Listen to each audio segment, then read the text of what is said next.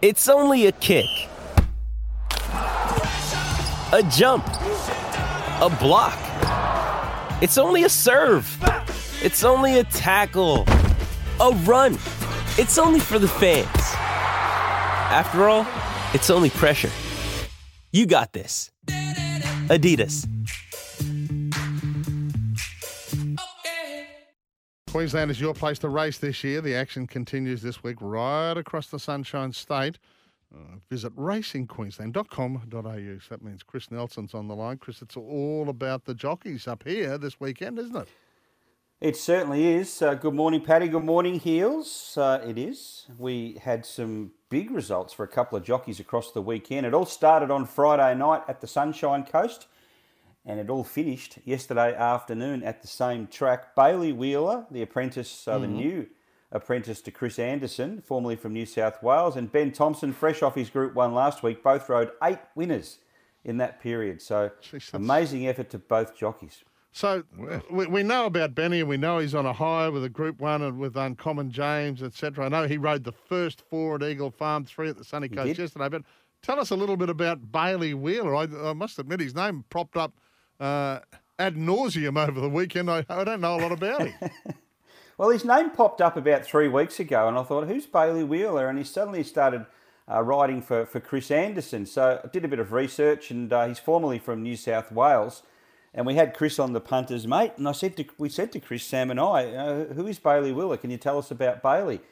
He said, Bailey Wheeler will be the leading apprentice in Queensland within 12 months.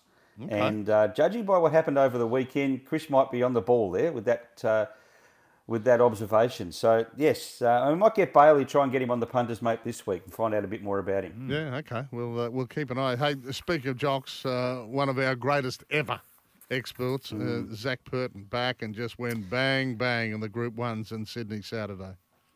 Yeah, and to get a horse like Artorias home, that's a perennial run on type that doesn't quite get there, and he got there this time and it's just these jockeys. They, they, you know, it's it's not all about the horses you get on. Sometimes some have it and some don't. And guys like uh, Zac Purton, well, he just he just has it.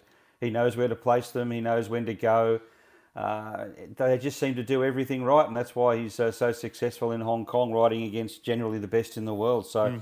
it was just a delight to see uh, him riding all those winners, or those two Group One winners, and I believe he's going to make a decision by April whether or not he comes back to Australia and where he where he rides, or even if he does ride when he comes back here, who mm. knows? Yeah, it's not as if he has to.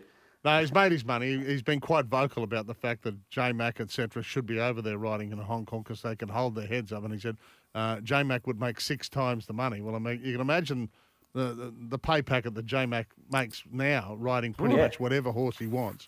So yep. you can imagine, you know, what Zac has done. But uh, I was wrapped for my mate Michael Freedman. He he and I have been friends for hundred years, and uh, uh, he had communist, of course, and Zac rode communist to to a wonderful victory as well. Is yeah, that when yeah. Emma had the interview, Michael? I didn't. I wasn't watching the seven coverage. Yeah, he doesn't give a lot, does he? Is is he known for that? Oh, Anthony's the one that's normally very yes. quiet. Oh, might have been Anthony then. Yeah. And uh, Emma was working her way through a few questions to Uncle Anthony, and then and then he she belts him on the shoulder on the way on the way out. He, he says, "Thank you." and, and you can just see her right arm come across and belt him on the shoulder. He'd do that deliberately. No, Michael's quite effusive, and I, I texted him and said, "Rap for you, mate," and he was, uh, yeah, he was through the roof. Well, the big goodbye got close, Chris. Yeah, he did. Yeah, he did. Uh, in a race where Halal failed bad. Well, mm. I don't know if he failed badly. Sitting three wide, no cover didn't help. But yeah, the big goodbye. He's such a consistent horse, isn't he? He always gives his best and yeah, he's always thereabouts, but he just couldn't quite get there on Saturday. But I'm sure in a few weeks' time he'll butter up again and he'll probably win one. Heels, mm. another one. You're right. He, he just keeps giving. He was entitled to be beaten further on Saturday.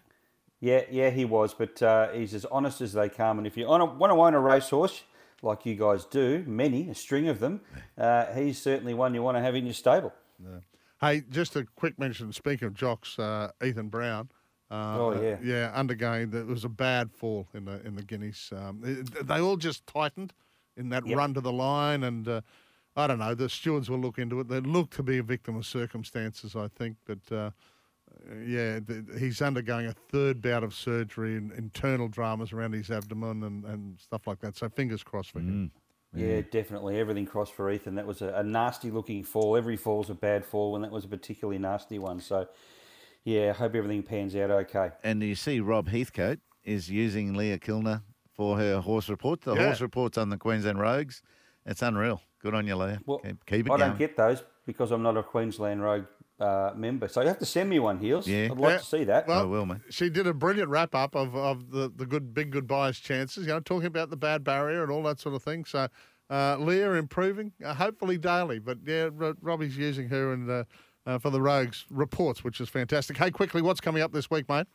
Uh, Rockhampton tomorrow, Doomben on Wednesday, Townsville Thursday, Ipswich Friday, Saturday we race at Eagle Farm, the Gold Coast Poly Track, TAB meeting at Innisfail. We'll race at Toowoomba in the Twilight Zone and back to the Sunshine Coast on Sunday, guys. Sounds like I can get into a bit of trouble. Townsville. Plenty, Thursday. plenty. oh, please. it won't, it won't bother you. You'll be in India. Well, I've got to keep a track of it.